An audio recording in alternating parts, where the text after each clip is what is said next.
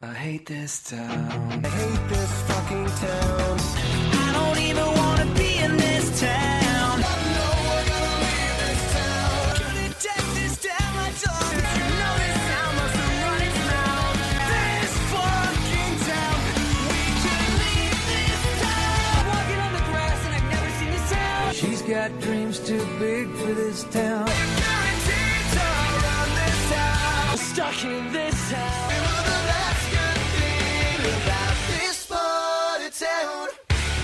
Hello, and welcome to Gotta Get Out of This Town, a 2000 pop punk and emo pop retrospective.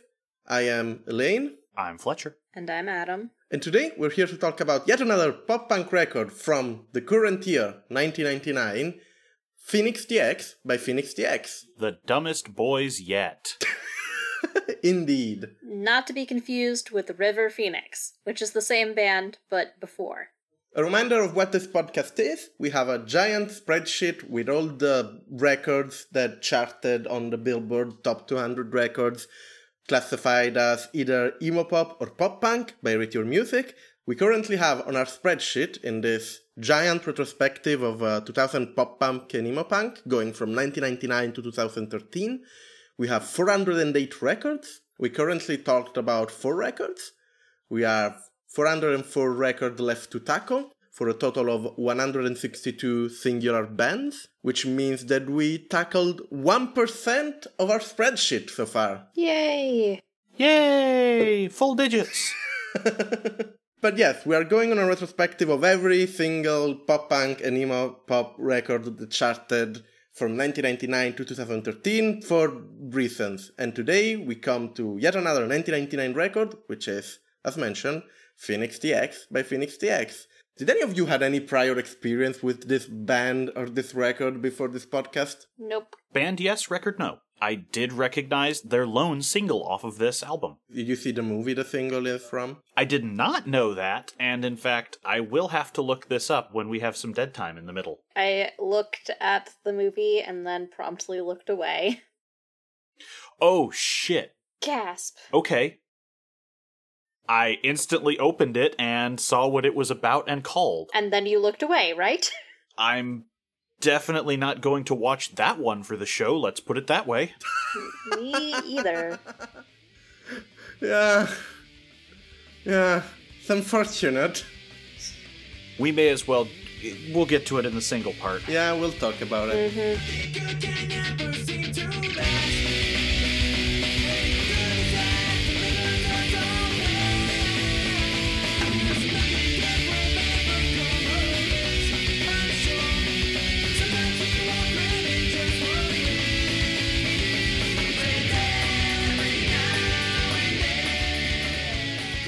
So, allow me to hone in on why I said these are the dumbest boys we've talked about yet. Phoenix TX originally formed as River Phoenix in 1995 in Houston, Texas. The formation had some early lineup changes, but it stabilized as a quartet of William Salazar on guitars and vocal, Damon La Paz on guitars, Adam Lewis on bass, and Donnie Reyes on drums. This will see no change up through the period we are going to discuss today on their first album. Of note, they are not credited by these names on today's album, instead, going by, and this is real, Dumpster Damon, Adam Atomic, Donnie Vomit, and Will Powers. Size. Ah, we missed the chance to have like dumb nicknames for our introduction for this episode. There is in no way any kind of dumb nickname I could give myself that is as good as Will Powers. Isn't that the name of that Homer gets at some point in The Simpsons? Max Powers is who you're thinking of, Oh, okay. which is a better name, let's be fair. Also, like, tag yourself. Which of the four are you? I think mine's obvious. Yeah, I can't steal Adam Atomic. Uh, I, I, I need to go with Donny Vomit because it's just like very not gross. Yoink, willpower's for me. We need a fourth member of the podcast to be Dumpster Damon. I'll bring in my little sister. It'll be fine. I don't think like some of these records would be appropriate for your little sister. Eh, she's an infant. She doesn't know. Just don't listen to any words. Uh, I miss when I used to not listen to any words. This was a bad one to start on, hon. Man, this was a bad one. Uh, anyhow, the band started playing in a Texas punk scene. They're not from California. Yay! Eventually, they published an EP with Fats Gun Record, which I couldn't find any information on. Like, you know how, like, the minor labels, like, that we encounter other times, you could usually at least find information about them being, like, small DIY label and so on. I literally cannot find anything about Fats Gun Record, which makes me once again assume they were like sort of like a DIY label managed by someone they knew, but who knows? Eh.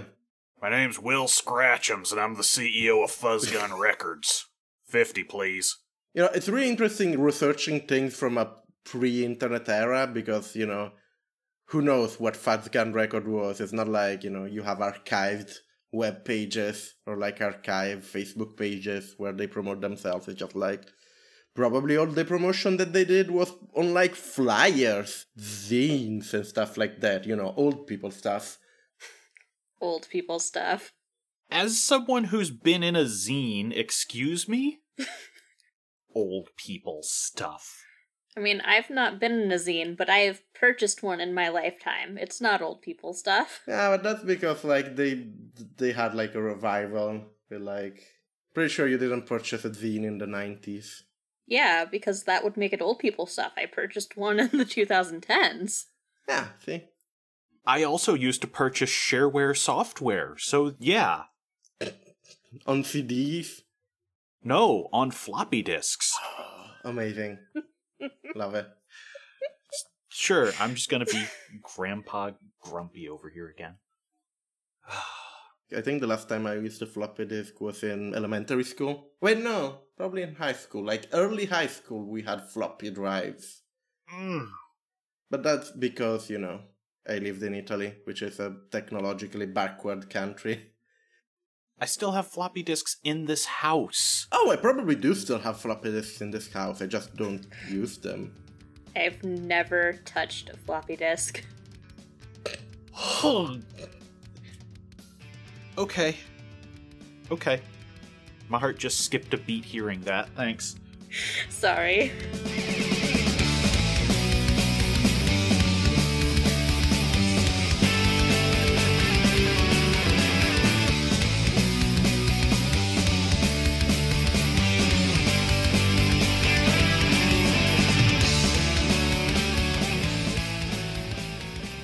Recording some more demos, Phoenix TX started talking to executives at Mojo Records, who, um, did not sign them. Wonder why? Yeah, I couldn't give you any reason this music wouldn't lead a record label to go, man, I need that. But he did put them in contact with another guy who he thought was a complete sucker, Richard Reines, who was about to start Drive-Thru Records, a name that, again, we will be hearing a lot about. yeah, they were actually like interns at Mojo Record that just decided to like split and form their own thing. We will talk a lot about Drive-Thru Records, like a lot of bands went through this label. River Phoenix ended up being one of the first bands signed to Drive-Thru during its inception. So they released a self titled album, River Phoenix, which is almost all of the same songs that are on today's album, just in a rougher format. I think there's two tracks missing. And while I'm normally down to listen to early versions of these, I was not going to listen to the same album twice. I'll do it for a couple of tracks. I tried to listen to a couple of these because I wanted to check some differences, but all of the ones that I was interested in checking differences weren't available online in their earlier version, so eh, so I didn't. I did listen to a couple of songs and it's just like, yeah, this is the same thing, just mixed worse. let's just go right ahead and say it. It turns out naming yourself, even spelled differently, River Phoenix will get you sued by the estate of River Phoenix. So there's a lot of legal trouble around this original album, and as a result, there probably aren't a lot of copies floating around, and a lot of it would get taken down if put up on YouTube. That tracks. River Phoenix by River Phoenix actually sold quite well for being one of the first records produced by Drive Thru. They were literally like in the first like seven or eight bands signed by the label. They had three runs of 5,000 units each, totaling 15,000 units sold, which again, Drive Thru at the time was run through those people garages or whatever. So it's an achievement, uh, something. People for some reason liked this record. It, it was the 90s. It was different times. This should also put in perspective how last episode we talked about how Static Prevails sold only 5,000 copies while under Capitol Records. And it's like, oh, okay, this is this is the difference. Like a shitty, mediocre punk record sold through Drive-Thru sold like 15,000, three times as much as l- major label backed record. That's uh, the reason why Capitol didn't really see any value in Jimmy Eat World. It does track when you put it in that perspective. Oops, your album was a rounding error. Happens to the best of us. I have definitely worked on albums that sold that little. I mean, this tells us that objectively River Phoenix is better than Jimmy Eat World, right? I think that's the conclusion we're getting to here. No, mm, One of these bands still exists today, which tells me a lot more. mm-hmm. River Phoenix, right? Because they reformed recently. One of these bands never had to break up. Ha- there, I'm going to win this argument. I've been listening to a lot of Jimmy Eat World since our last recording. I've just kept listening to the record that we talked about. It's so good. I should listen to that record. Yeah, I picked up a couple more since last time, so I'm ready for when we get to those. Nice. Fucking uh, your new aesthetic, still a great song. And I'd rather like talk about that than this record here, but you know, such is life. I enjoy a praise chorus. It's a very upbeat little peppy tune. Oh, also Sweetness, the single from the record after that, so good. Yep. Anyhow, back to River Phoenix. Back to the bad stuff. Yeah. Anyhow, record does good. The bad leads to many, ap- apparently. This is from what they say. I don't completely trust them, but from interview, they say that the bad from this record basically led a bunch of major label or bigger indie label starting to be interested in them and asking to sign them. But Drive Thru still had them under contract and didn't want to dissolve the contract because you really don't want to let go of a um, prospect like River Phoenix. You really want to keep it close to your label there. Gotta hold on to a 15k seller. And yeah, so a couple of years pass. They keep touring. They still have having these problems with Drive-Thru. Basically, the band starts catching the eyes of uh, pre-Enema of the State Mark Hoppus. I think he was dating the sister of someone in the band or something. Mark Hoppus takes a liking on them and even starts managing them for a short while. But there is this interesting interview that you can read with Phoenix TX when they're like, yeah, they started managing us, and then overnight, Enema of the State was released, and he was like this giant, huge pop star now. So that means that Mark Hoppus couldn't manage them anymore, but perks of having a giant pop star friend, once he became huge, he just got Phoenix TX on MCA, their label. Major, big selling label. And in order to do that, of course, MCA had to buy out their contract from Drive-Thru, which I'm assuming Drive-Thru got a lot of money from that because, you know, dealing with a major label. And uh, the, the band was forced to change their name because of other legal problem. Anyhow, River Phoenix was now Phoenix TX and was signed by a major label. Phoenix TX by Phoenix TX comes out, and it's just a re recording of the last album with a very minor track list change.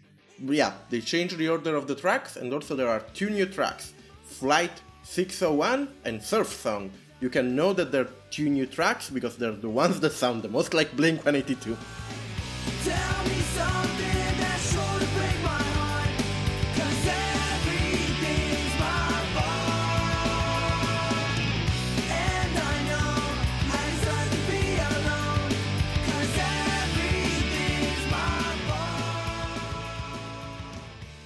Anyhow, there's a big single from this record. If anyone wants to talk about the big single, I made the biggest on mic noise. I might as well. So, All My Fault is the sole single that came off of this record. As I said, I remembered hearing this on local radio at the time. Apparently, it was used as part of a TV movie called Jailbait that is about a. I forget if it was high school or college sophomore. Anyway, someone is accused of underage date rape, and that's fun. And this is what Phoenix TX was associated with to push their album. It was a comedy. That really does say so much about the 2000s that that counted as a comedy. It looks positively awful. I am a scholar of crap film, and I don't even know about this one, so that says quite a bit. Well, it was an MTV original TV movie, I think, if I remember correctly, which should say everything about it. That would also explain the connection. Yeah. The video features Mark Hoppus from Blink 182, he's their friend, but it's also like eating the biggest bowl of cereal in existence, which I find hilarious.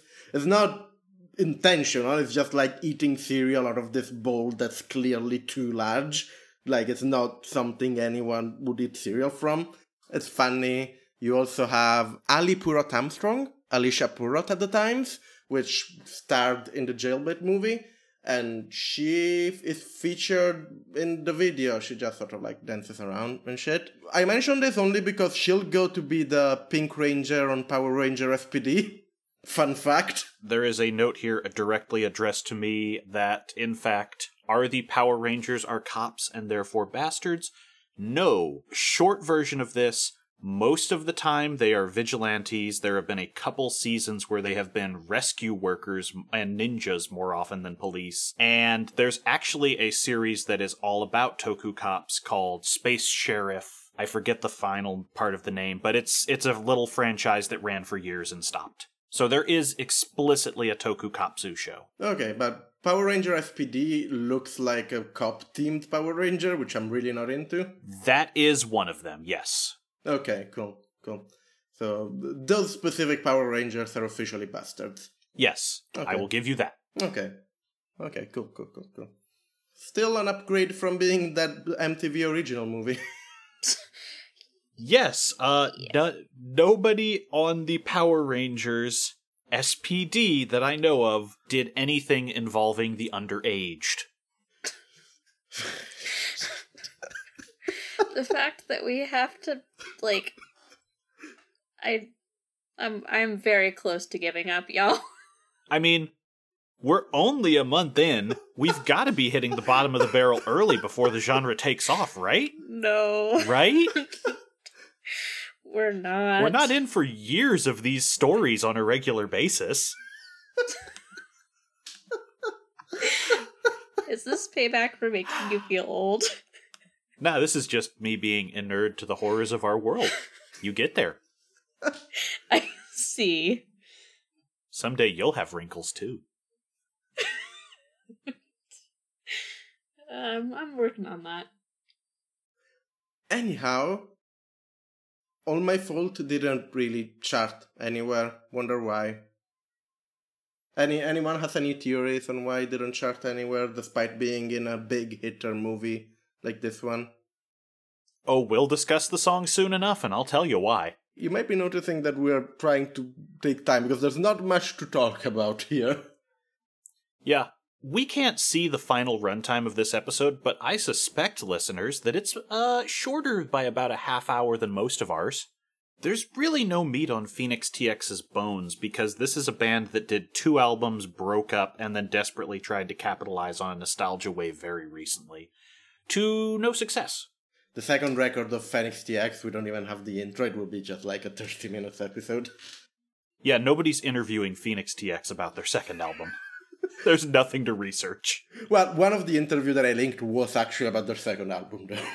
It, it was just a joke. I know. I, I figured there was something. Pitchfork would have been around by then. Pitchfork is not interviewing Phoenix TX. There was an interview with Phoenix TX on Pitchfork today, I read. Really? Yes, I think I can find it in my history. Hold on. I want to. Why? That's very not a Pitchfork band.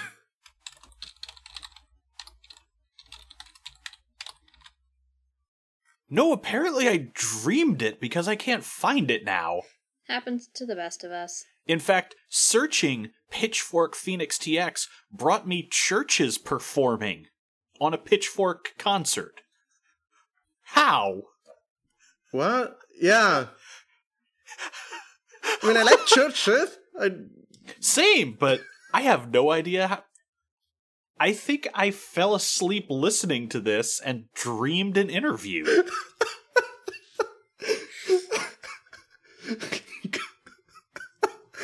just. We're just four weeks in. We cannot be going insane this early in the podcast. But what if we started already insane? to be fair, this is the most offensive and nothing record of all. I would like to note my final note where I mentioned that this hides its awfulness under a thick, thick layer of mediocrity. That's a very good description of this album because Lit went out of its way between other tracks. I have multiple songs on this that I just straight up wrote nothing for because I couldn't think of anything to say other than this is what I worried that I was going to hear 17 albums of. Yeah. I mean, your worries are substantiated, if that's a word. so let's talk about Phoenix TX's highest peaks. The record sold pretty alright, coming very close to breaking the top 100 on Billboard's charts at 115, and it stayed for two whole months. The band had enough momentum to follow this with a fairly successful tour with New Found Glory. Uh, someone who was helping me do research into the genre earlier today told me they saw them live and that tour was terrible, but they at least enjoyed the New Found Glory half. Hey. Okay, that's fair. Uh, they would also be on, surprise, surprise, the Warp Tour. And in the aftermath of this album, their drummer would leave and caused some shuffling in the ranks that led to future Man Without Hats guitar player James Love coming aboard. With an okay selling record and an okay performing tour backing them, they headed off to record their second record. But us, we're trapped in 1999, and let's talk about Phoenix TX by Phoenix TX.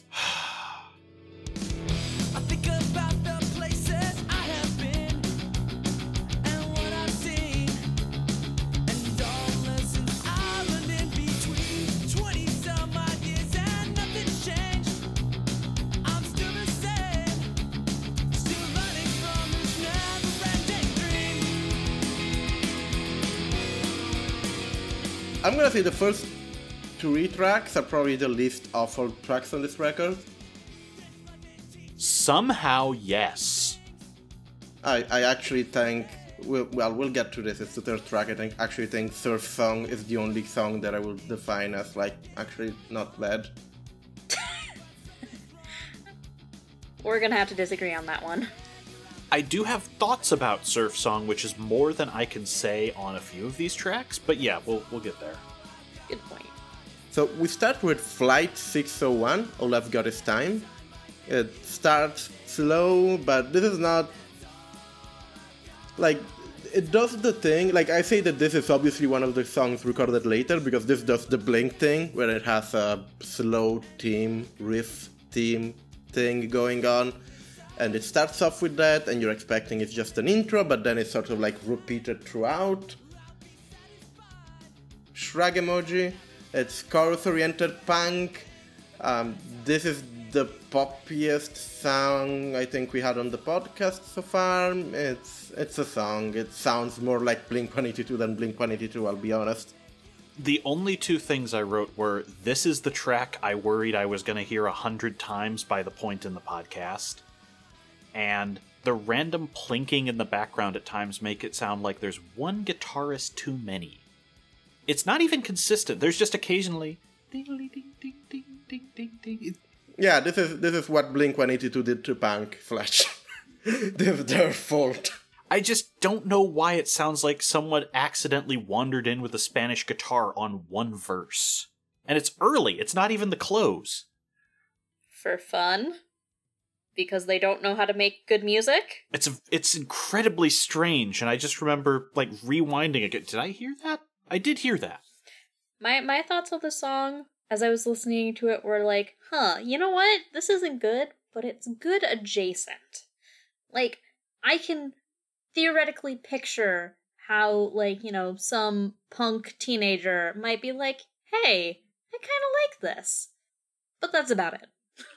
I think this does have to crack my top three, though, just because everything else is so bad. And this is perfectly okay. Yeah. The lyrics don't make me want to die, so, you know, that's good. Yeah, there's really nothing to the lyrics on this. This album is incredibly thin lyrically, unless it's leaning hard into edgelord territory. Lots of songs about relationships. Lots of them. They should stop having those. Politically correct and mentally erect. I'm doing everything I can to conserve the best. Life ain't nothing but a bowl of grits, and this United States proud crowd makes me sick.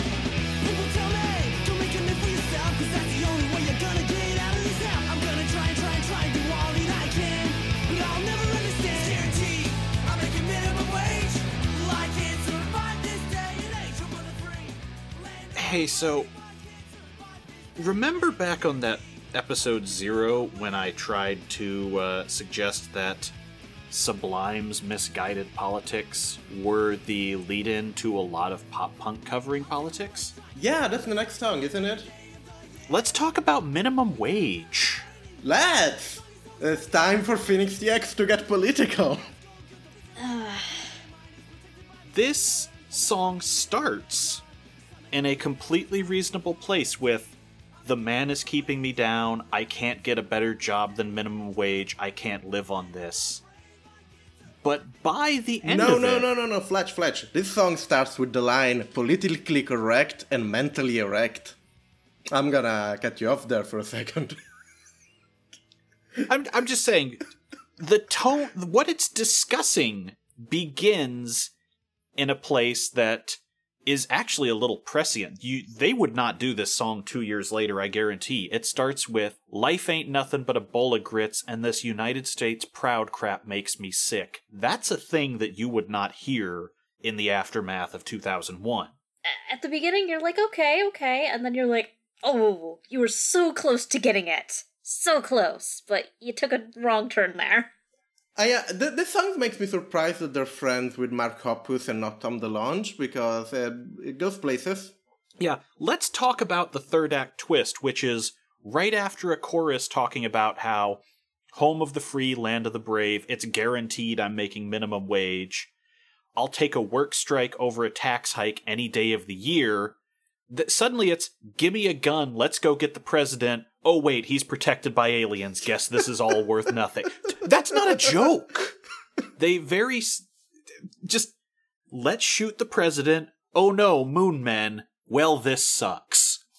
This is the most sublime ass, I don't know what politics are, but I'm gonna say big people words song we've heard. Mm-hmm. I can't make that up! Like I said, they were very close to getting the point, and then they took a wrong left turn into, buddy, what are you even talking about? Yeah! It comes this close to actual commentary and does a hard swerve. It's weird. Why, why is Vince Russo booking this record? I understand that joke. so, you know what?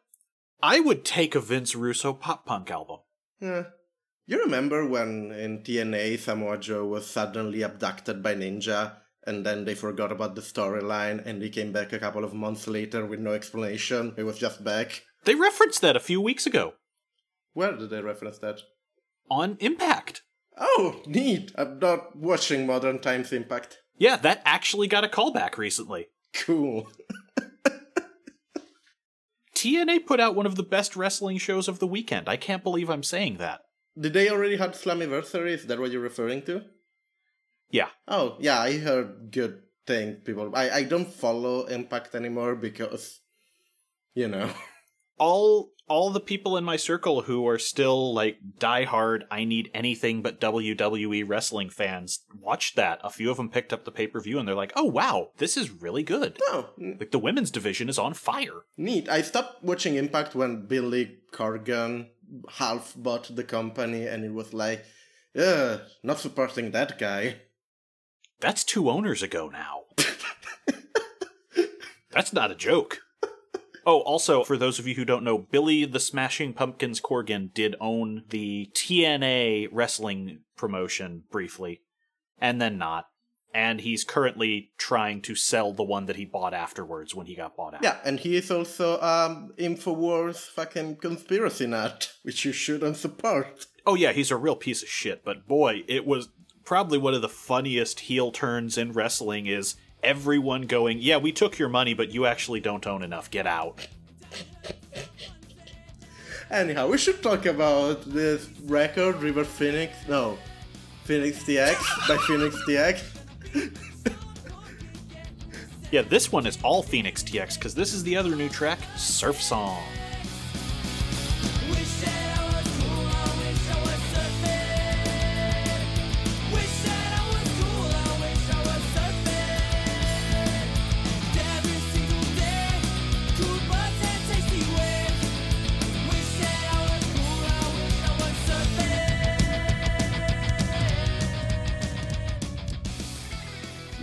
Song is alright.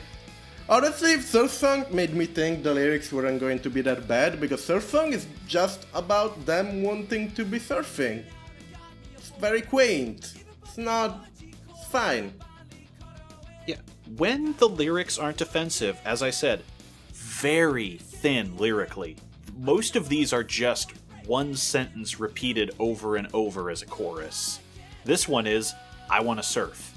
I would like to go surfing. I wish I was cool. I wish I was surfing. I'm actually a little angry that they called something surf song and it has no surf rock influence on it. Just like a little bit of different guitar, please. I- I'm I'm still stuck on the part where they said if Keanu can do it, then I can too. Because, pals, you're not Keanu. You're never gonna be Keanu. Hey, they remade Point Break and that guy wasn't Keanu either. I cannot see an alternate future in which Cyberpunk 2020 wherever features Phoenix TX as their big guest star. Do you know what I'm actually kind of surprised by thinking on it, now that you've pointed this out? What? How is it that we do not have more bad AAA video games that throw money at a band to do a single for it? Because the only two I can think of offhand are the time Paul McCartney was in Destiny and the time the Huba Hoobastank guy was in Sonic Forces. I didn't know about the second one. what? Oh yeah, he he did, he did a single for uh, Sonic Forces. Here, one second, I'll pull it up and have it for you later. Wait, but also Sonic Forces came out like two years ago. Hoobastanks wasn't relevant at the time. No, they weren't. This Sonic Forces song is really awful, but also really good. It actually rules when you're running up a pyramid with lasers being shot at you as you high five Sonic. I need to play Sonic Forces. It looks great. It has a create a character mode where you get to make your persona out of all the animals in the Sonic world. It's pretty fun. Isn't the plot like trying to be really dark, which I find always amusing? It's incredibly grim in the dumbest ways in that it starts with Sonic having been kept in jail on the Death Egg for three years, which is why your OC has to be there for the breakout. I'm sorry, everyone, for all of these digressions. I'm not. Sorry, this record is not really good. Uh, everyone, everyone should play Sonic Colors. That game is amazing. Generally, not not in an ironic way. Sonic Colors, best Sonic game of the series. I would say I would say Mania. I played Mania after Colors, and I was thoroughly disappointed by Mania. I should play Mania in a vacuum, but I liked Colors way more than Mania. Let's put it this way. I think it's going to come down to how much you like the 3D stuff. Oh, I love the 3D stuff. And I also think that Colors has a lot of great stuff. I think Colors is top three. I think whatever you put in first place comes down to your taste in Sonic. That is fair. My favorite is uh, Sonic Pinball. Okay. I don't know. I don't know if you're joking or not. I am mostly joking. I think it is a joke because it's Sonic Spinball. It is, and it's one, and it's one of the worst pinball games I ever played in my life. I wasn't gonna say it, but yeah. It also can't keep a consistent frame rate. That's the problem. It's just like a really slow pinball game. Which is perfect when you're like, you know, five and you don't know how to play video games. That's fine. Yeah, that's completely reasonable. It's been a while since I've played a Sonic game, can you tell? It's fine. We're, this, this is not a Sonic podcast, despite what you could think. No, I, I edit that for another network. Really? Yeah. Neat. What what podcast is it? Plug it here. I support Sonic fans all over the world. It is not currently live. It is called Fast Hogs and Chili Dogs. I love That, it. that's a great title. Three thumbs up. I suspect the title was created and that's why the whole thing exists. With a title that good, sometimes you have to create content for it. I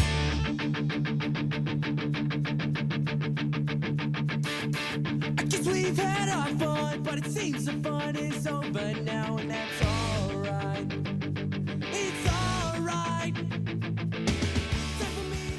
We should talk about All My Fault, which is the big single, Yeah. quote unquote big, from this record. I did turn this on and go, oh, I remember this back in the day. I would change the channel when I heard this. Valid. At this point, I was still okay with this album. I was like, "Uh, you know, this album is quick tracks. This is alright, whatever. But this was also the track where I looked up what everyone's age was. About 25, doing the pity me wah thing. Except for like they listening to this song, I'm like they don't sound particularly sorry in any way, shape, or form. It sounds sarcastic, but I'm not sure that's how it's meant to come off. yes. I think the entire energy of this song is okay, those are my dipping mustards, but go off. I don't understand that. Me that. neither. There's a tweet that became a thing that's just, you know, wife yelling at husband. How is it there are three jars of mustard in this house? You know, completely normal. And the husband's just like, uh, those are my dipping mustards, but go off. Okay. Yeah. That's that's the vibe I get out of this. It's like, well, of course this is stupid, but thanks. There, yeah, I don't know. I feel once again there is some ludonarrative dissonance here, where I feel the lyrics are very self-loading and whiny, but the song is really bouncy and happy. So It it, it doesn't even sound self-loathing and whiny. Like it Sarcastic is a good word for it. sarcastic is a good word for it. also, this made me realize how fucking plain the production of this record is. Like they literally like put a microphone in front of them and said go. Like you know, you have like even the Blink record had a lot of like cool production flares that gave a bit of texture, a bit of depth to the sound. wasn't huge, but it made the sound, you know, be radio friendly and it made Soundier. yeah, it made the sound more soundier. It made the sound have a bit of nuance to it. This is just like, you know, three cards and the truth, lacking truth mostly, just three cards and a microphone. It made the sound soundier is a pretty good line. I have to give you that. Like this song could have used some like ah some choruses, some like you know some backing vocals, some fun stuff going on. I'm to throw this out there. If this album had a horn player, they would at least have something distinctive with ska influence. Hmm. Yeah. I mean, I'll be honest. Anything is made better by a horn player on it. Yeah, I'd have to agree. I will give you that because I think the lone good Red Hot Chili Peppers song in the past 15 years was the one that just has a trumpet breakdown in the middle for no reason. Do you need a reason for a trumpet breakdown though? What song is that? Torture Me off Stadium Arcadium just in the middle of the song, there's just and it's uncommented on, and it goes back to the song.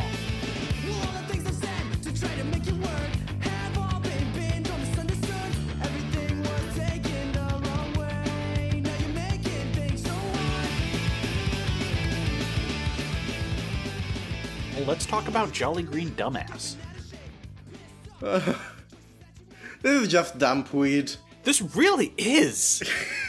You just wanna go, I, I need a girl that I can train in the middle of this. I was thinking things like this track or Dumpweed, you're right, or What's My Age Again really did brain damage an entire dipshit generation. Yeah. The whole message of this song is how dare you grow about your friends and loved ones. I mean, the whole thing is just we split apart because you're not staying in adolescence like I did. This, all of this, is what led to the 2000s era term, one of the stupidest things ever South Park Republican, a generation of young men who got their politics from a cartoon that made fart jokes hmm. and thought that they were wise and scholarly because things had to be in the middle. Yeah. Caring sucks. The generation. Honestly, it's so fucking sad because I think South Park has some actually really well constructed humor in some things, but it's not politically intelligent in any way at all. But yeah.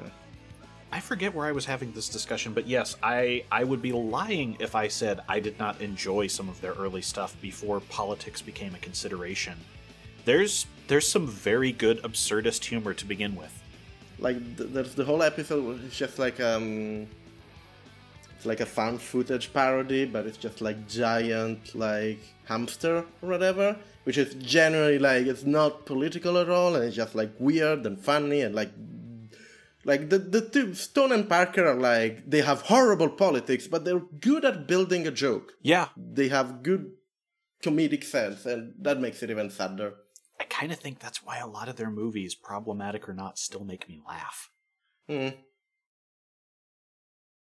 Anyway, uh yeah, this this is definitely the kind of song that plays to that mentality. Unremarkable.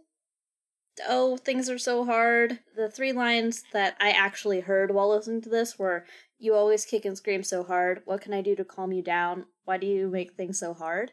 Like, sounded a lot more like somebody who's annoyed with like a small child throwing a temper tantrum than anything that they were trying to do, I'm sure. It it really is just how dare you grow up. It's a subgenre in pop punk.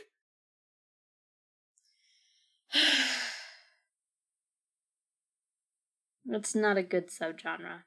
I'll note because despite how awful the lyrics are, I need to be there and talk a bit about how it sounds musically. This song has um they have some effects on their voice, which is finally a break from the sameness of this record. I don't think it saves the song, it's just like, huh, you made it this sounds a bit different. Thank you for not, you know, just making all of this into a sludge of guitar. But yeah, it's very boring. The chorus is alright, but they're basically like they're basically Offspring 186. They're like some other songs sound very Offspring, other songs sound very Blink, and they all sound like the worst songs those band made. They don't have the you know the sharp, melodic like talent that Offspring had on Americana for making like neat choruses and energetic sounding music. They're just they're taking that stylings and not doing anything with them, and it's pretty boring. I'll be I honest. think the most damning thing we can say about Phoenix TX is they released this, were friends with the Blink 182 guys, were in the genre as a rising tide lifted every idiot with two guitars and a nasally voice, and they still only got two records and vanished for 14 years. Hmm. Yeah, that's. To be fair, they mentioned that they split for creative differences. I didn't know they were creative in any way, so I don't know how you can have creative differences without any creativity. Maybe one of them secretly was creative and was like, Oh no, have you never heard the most nuclear level burn about that phrase? no. No. It is when you say you have split for creative differences, and whichever party can drop this line first wins, which is, I was creative, they were different. good. Uh, Good. Next up, GBOH. Sometimes I think what I could have been, and then I kick myself, knowing that I've ended up just like him. And there's other times it doesn't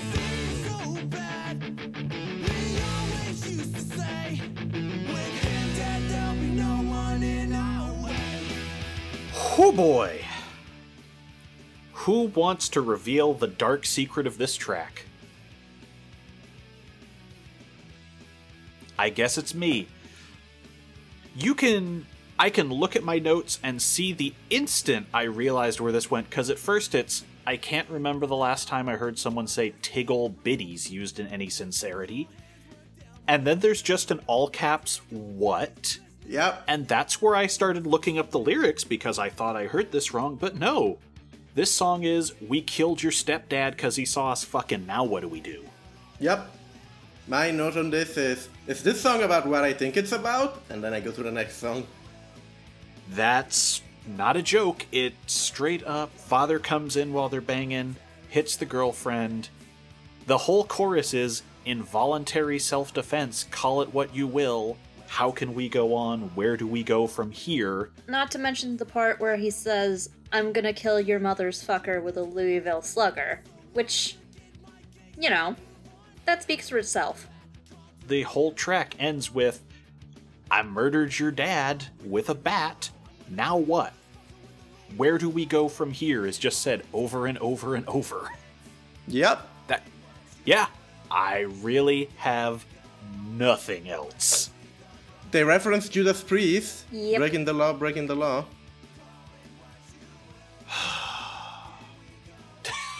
It's it's kind of horrifying that they could swing for the fences like this, no pun intended, and still say nothing. Yep. Yeah.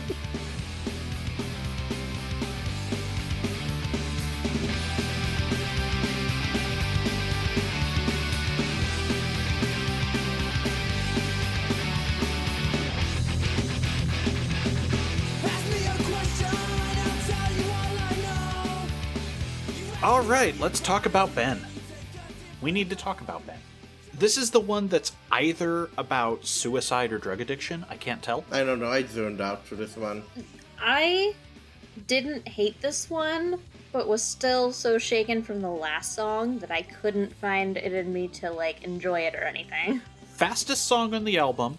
It stands out a little for that. I probably give it my third place, but it's got that whole the person writing lyrics is not good at their job thing.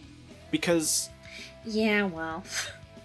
I have these lyrics in front of me, and I still can't tell if this is supposed to be about suicide or addiction. You ask for my advice, and then you take a different road. You traveled oh so far, left everyone who cared far behind, left us all behind. How could I ever save you? The only thing I'd done is cared. Never knew what you were thinking on that night you saw him on the road, took the angel for the ride. He gave you confidence as you yearned for your own praise, then they took your soul away. I don't. Like, this could go either way. It did not occur to me that this could even be about drug addiction, but I have a lot less experience with that, so, you know. It's. It definitely seems to end in a death. I just can't tell if it's addiction killed you or you killed yourself because something. It just stops. Yeah. Now it seems like it's too late. Well, okay. Thanks. Thanks for that. But yeah, musically, again, made my top three just because it does have a harder, faster sound than anything else on this album. I mean, this is the one that sounds the most like Offspring. That's a good point. My first note on this is like, this is just the kids aren't alright, isn't it? The kids aren't alright landed its points, though.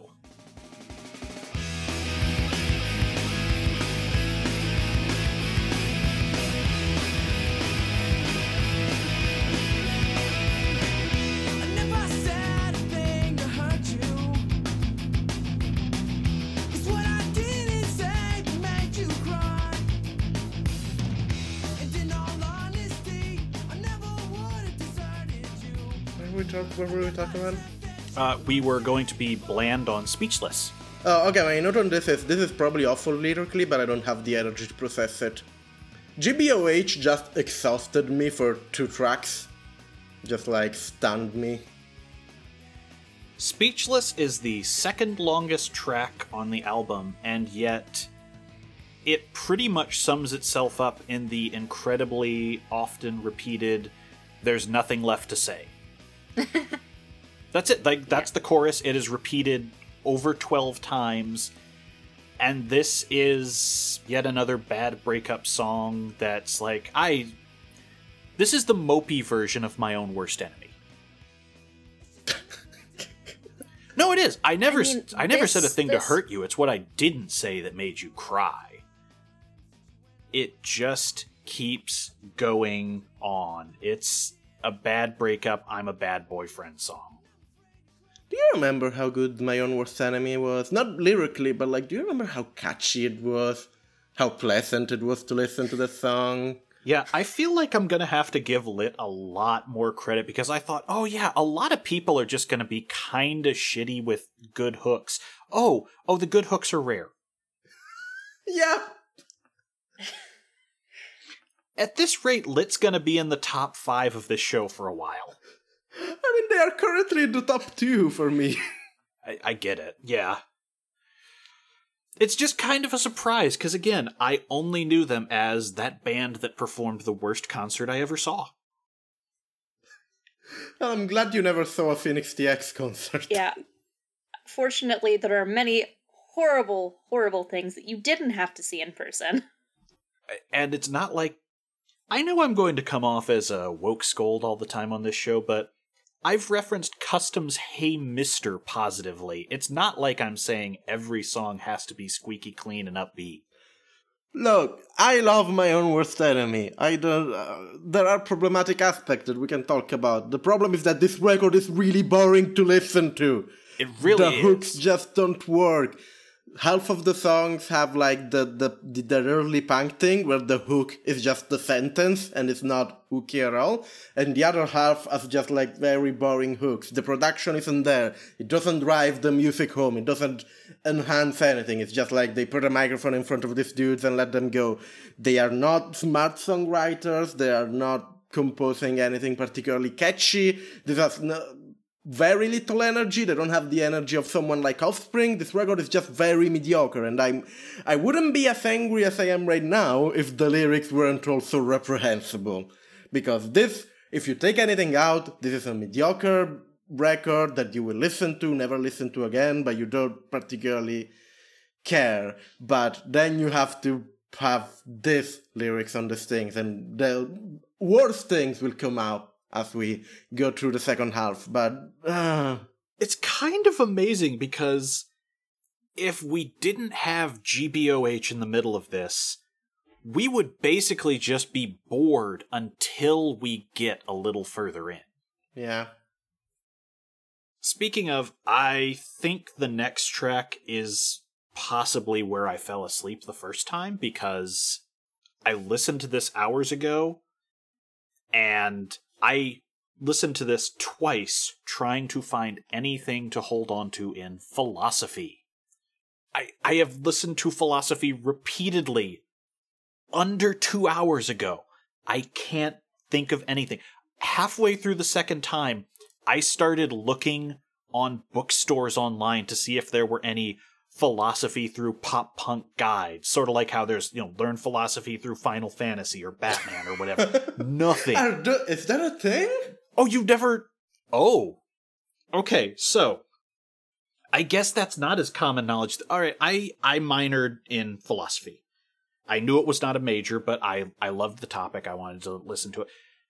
Anyway, the reason I minored in it is because even as a youth, I knew better that you can't be a philosophy major unless you want to be a philosophy teacher or write one of these hack books about pop culture and philosophy. And every time something breaks out into the mainstream, there will be a new one. There was Breaking Bad and philosophy. There's Final Fantasy and philosophy with a Karl Marx's head on a Moogle on the cover. They're like these are real. These all exist. Oh, the. Dark Knight philosophy, Batman philosophy, um, Game of Thrones and philosophy. What you can do as the most 101 intro to various concepts and thinkers through the lens of anything people would be more familiar with. Somehow there's nothing like that for pop punk. Was this the equivalent of what we have today in the form of really pretentious, shitty video essays with like stock background music? Lower effort. Even lower effort than that? Wow. Yes. I guarantee if I were to look up reviews of any of these, you would actually lose IQ points for a day. Because anyone who gets one of these and is passionate enough about it to leave a comment talking under the book's store page is the kind of person you never want to discuss philosophy with in your life. Lose more IQ points than we've already lost today listening to this album. This has definitely caused me to stretch my brain trying to think of any way to describe this that was not just, it's all the same, oh god, it's all the same, I am trapped in a Nine Inch Nails song. Yeah. I mean, philosophy is just like a worse version of Blink 182 Damn It. Whenever I try to remember this song, my brain just goes, I guess uh, this is growing up. Da, da, da, da, da.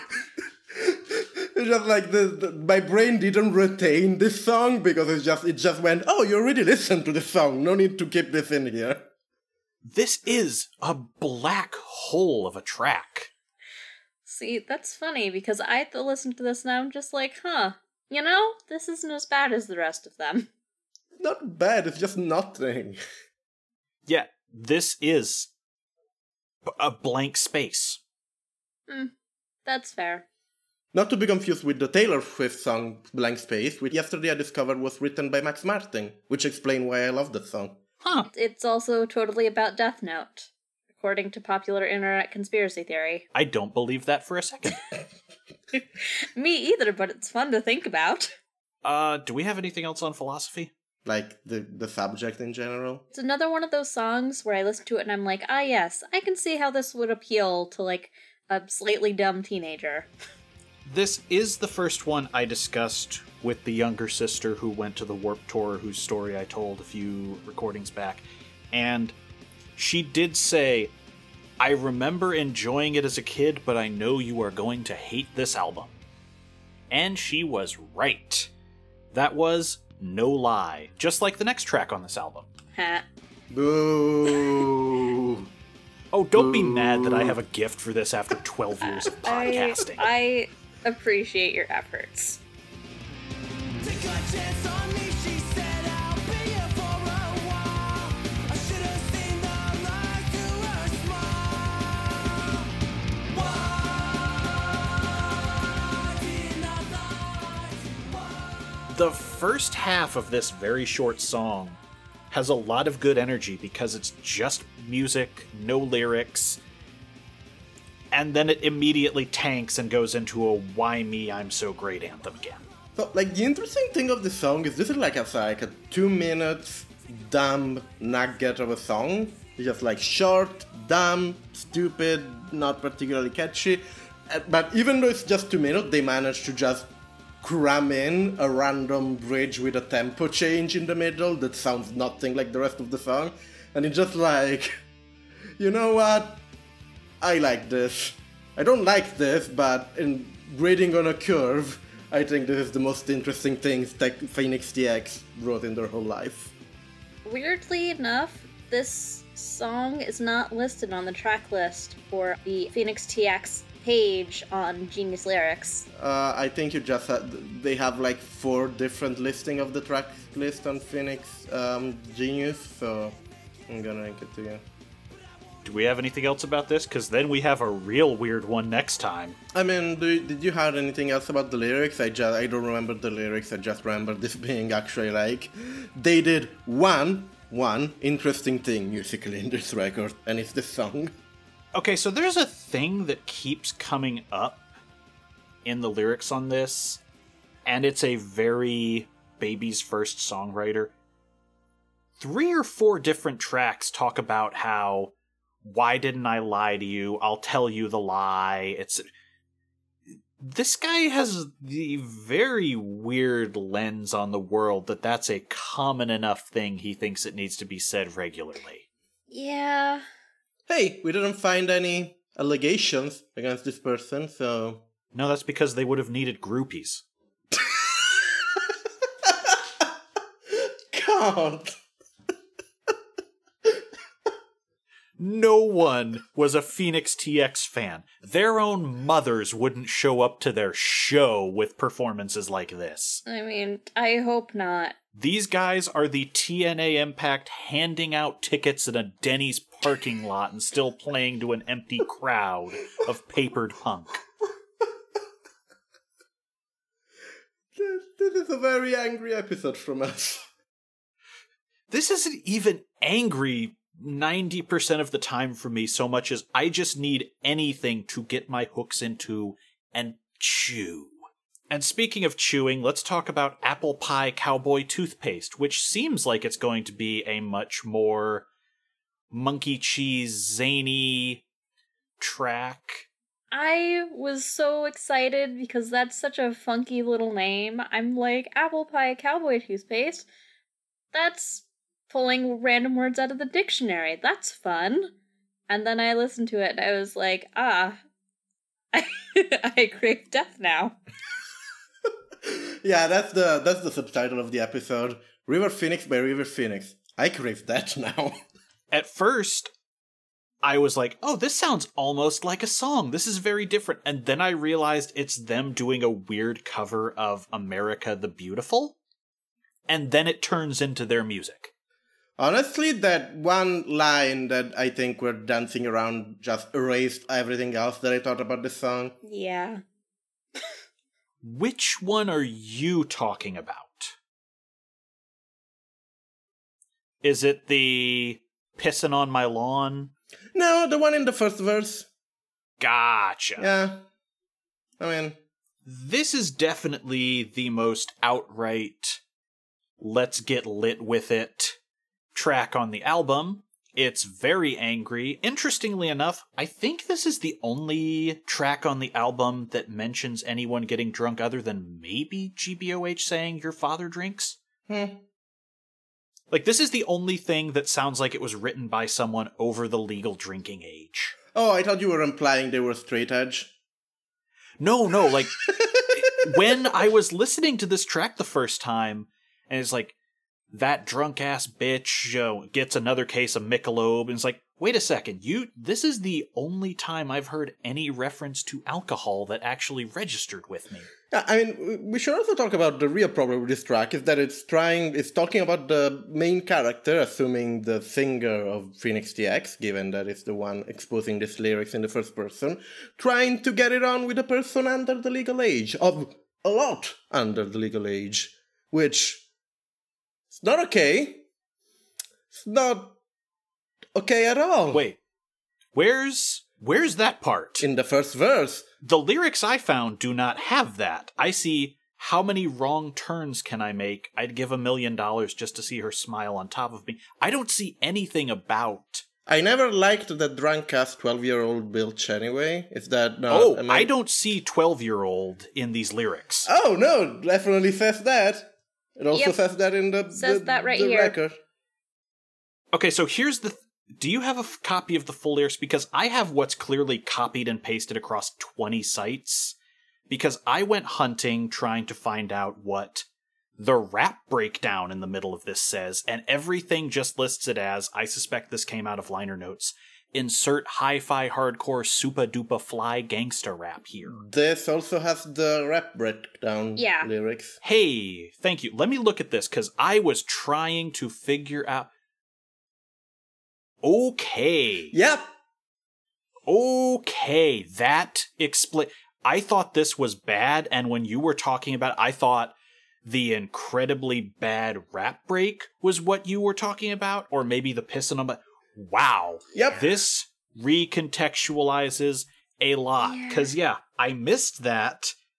Going, wait, did I hear that? I'm definitely gonna need lyrics for this, and I never found a complete set. Well, holy shit. Yeah. Yep.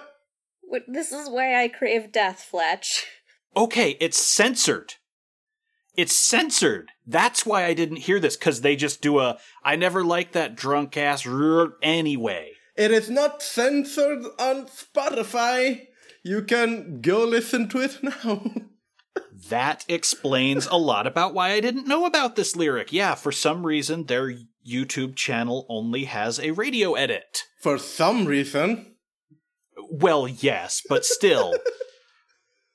I can think of many reasons why you wouldn't have this line in the in your YouTube channel. How about this? Phoenix TX not only sucks ass, but are also cowards for refusing to put an uncensored version of their tracks on their own channel. If you wrote it, own it. Remember that you thought when Tom DeLonge was going to be our nemesis? This was just like two weeks ago. I am amazed at the very, very many incorrect guesses I have had about where we were going on this show. wow. Okay, that recontextualizes a lot of this song. Yeah. Yep, Wow. this is about the singer of River Phoenix or Phoenix TX wanting to get it on with a minor. Also, this rap breakdown is still god awful. It is! It really is. Like, we cannot overlook how bad it is, especially in the wake of everything else that has just come up. But I, I think it was meant to be a parody of rap breakdowns, but you know, that doesn't excuse it from being garbage. it's trash. And again, it's not like by this point in time there were not white rappers who had done many better things than this. I, I'm just saying, like, this is so bad. This is straight up rap song, rap song, rippity rip rip rap song for a solid minute. It, it, it depletes my will to continue existing on this planet. And then I got to Jean Claude Trans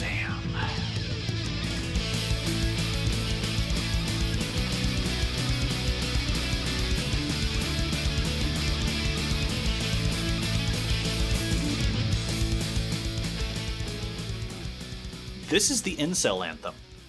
Not having the context on the last one, this is the one that raised all my hackles. See, I didn't see this as an incel anthem because it, I interpreted it as the fact that they had had sex. And if you're an incel, you don't have sex. Don't hold it against me, but in the heat of the f- passion, I forget to sympathize with your virginity. How can I sit still every time you're near me? And how can I forget? You're always reminding me. Definitely interpreted that as the speaker having done physical harm to a girl while betting her, and then her not wanting anything to do with him after that, and him still creeping on her constantly because, you know, creep. Yeah, especially closing with, I'll wait for the day that I can hear you say, call me if you need some. Like, this, this whole thing reads as a weird fantasy of that pure girl who you want to have sex with. Yeah. I will just read my notes on this, which are exasperated noises. You know, I started this podcast because I wanted to talk about catchy music, and yet here we are, talking about the shite lyrics. It's quite bad. Yeah, this this this one if uh I hadn't listened to the last song, this one definitely It's a whole thing. And gross. A lot of this music is gross, and not like in the, you know, edgy punk way. This is just gross in uh, I don't want to talk with these people ever in my life way. it's kind of amazing just to put the whole context of this time period in stark relief. None of this stood out for anyone to the point that it was really getting discussed. Well, or maybe if like people complain it was just like such a fringe thing culturally that no one really in the mainstream cared. It's uh it was the nineties. There was time for Klax and sexism. Boy, I'm sure glad I don't remember any of that. For what? Wait, what? Oh my god, it is the 90s and there is time for Klax makes me old now, really? I don't know what that means. I It was the slogan to an arcade game. I have no I I don't know what that is, but I don't know what a lot of things that are current are either. Anyhow, there's still technically one track on this. Do we want to just put a bullet in this album? Yeah, the next song is about penis.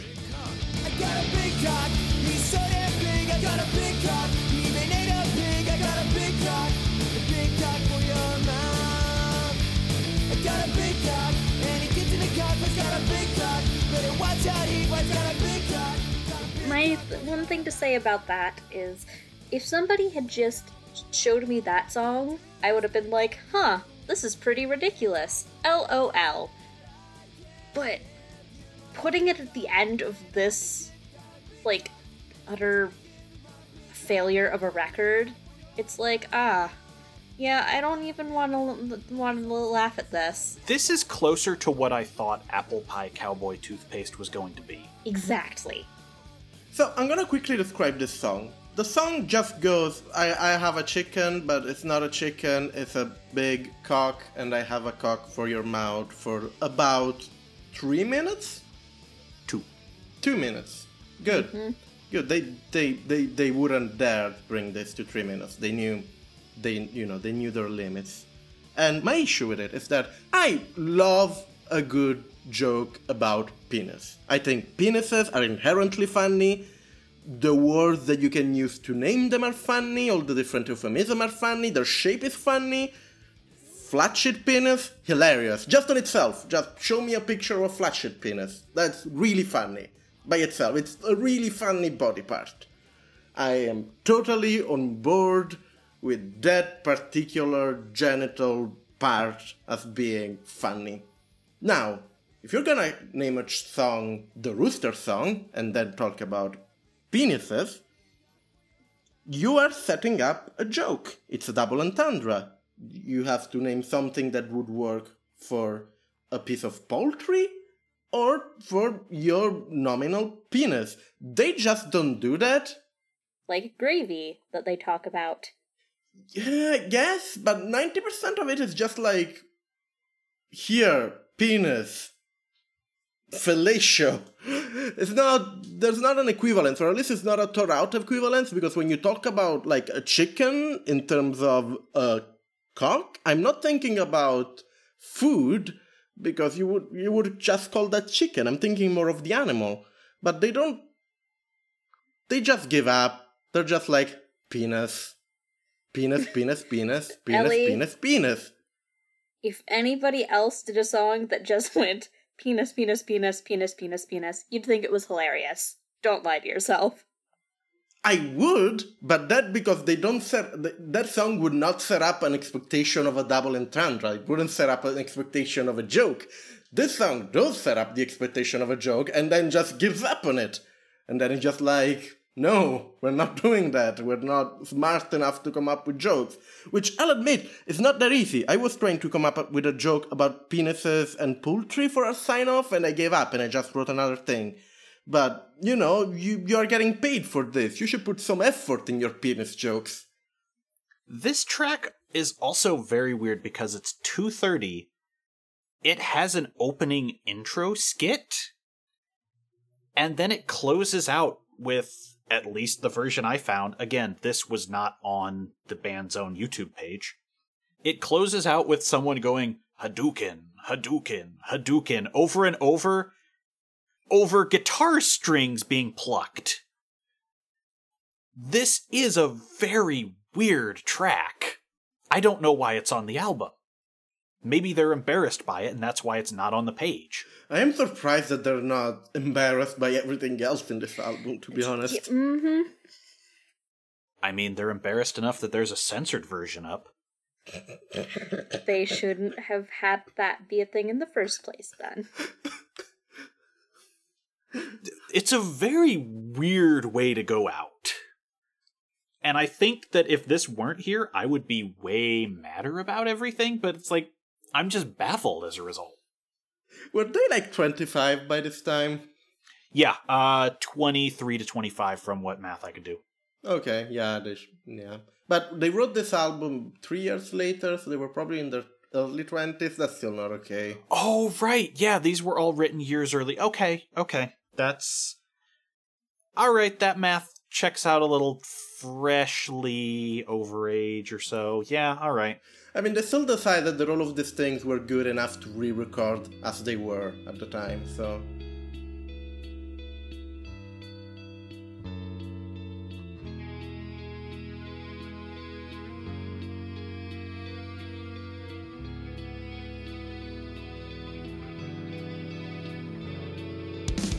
I think about the places. That was Phoenix TX. That was Phoenix TX by Phoenix TX, Ugh. also known as River Phoenix by River Phoenix. I still can't believe how stupid a move that was. What do y'all think about this record? So far, we had like a bunch of punk band from California, and now we have uh, Phoenix TX representing Texas. What do you think is the better strain of pop punk? Houston can keep it.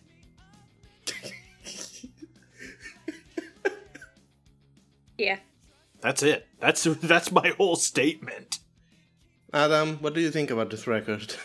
No, thank you. yeah, That's, yeah, it's not. It's not cute. It's not catchy. It's not energetic. And as I mentioned, it hides its soulfulness under a thick, thick layer of mediocrity. You listen to it and you think, oh, this is just mediocre because the, the music is so like bland that doesn't make you think about the lyrics. But then when you look at the lyrics, you're like, wow, wow, wow, whoa. Yeah. I feel we definitely have to say no one in this band is talented. The lyricist is definitely the worst at their job. Hmm. Yeah. This is an extremely lower mediocre record. I think the one line about the 12 year old just made me hate it way more than I would have without that line. If that line, if I listened to the censored version, I wouldn't have hated this as much as I do. That specific line just is the last drop. It just makes me nope out of this thing. I mean, I hated that song and thought it was the worst on the album on the rap break alone. You just took it to a level I didn't see coming, telling me that was there. Yeah, the this no, bad. Aren't you all glad that we're doing this podcast? I need to sleep for a week to recover between episodes.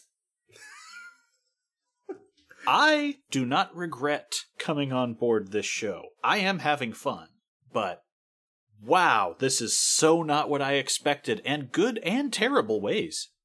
I think the best way to close this record is that I just noticed that this record is so unremarkable that on my notes I forgot to replace band record year with the name of the band and the year. So we're I didn't officially know if that was intentional or not. it wasn't. I just forgot because this is extremely generic. So we're officially talking about uh, record by band published in year. This has been Untitled, and we hope you enjoyed our discussion of track 1 through track 13. Next episode, we'll talk about Sigur Rós and uh, bracket bracket record. Next week, the Mers box. that that Sigur Rós record is still pretty good. Oh, yeah. I think that music has aged poorly because I think looking back at it, it's like a bit sappy and not that great. But that bracket bracket record is still like probably the best thing they've done. Do you want to feel old? Okay, try me. My first concert was the for the Jónsi Solo project by Sigur Rós that I ever went to. You know what? That does not make me feel as old as I've never touched a disc. Same song, different chorus.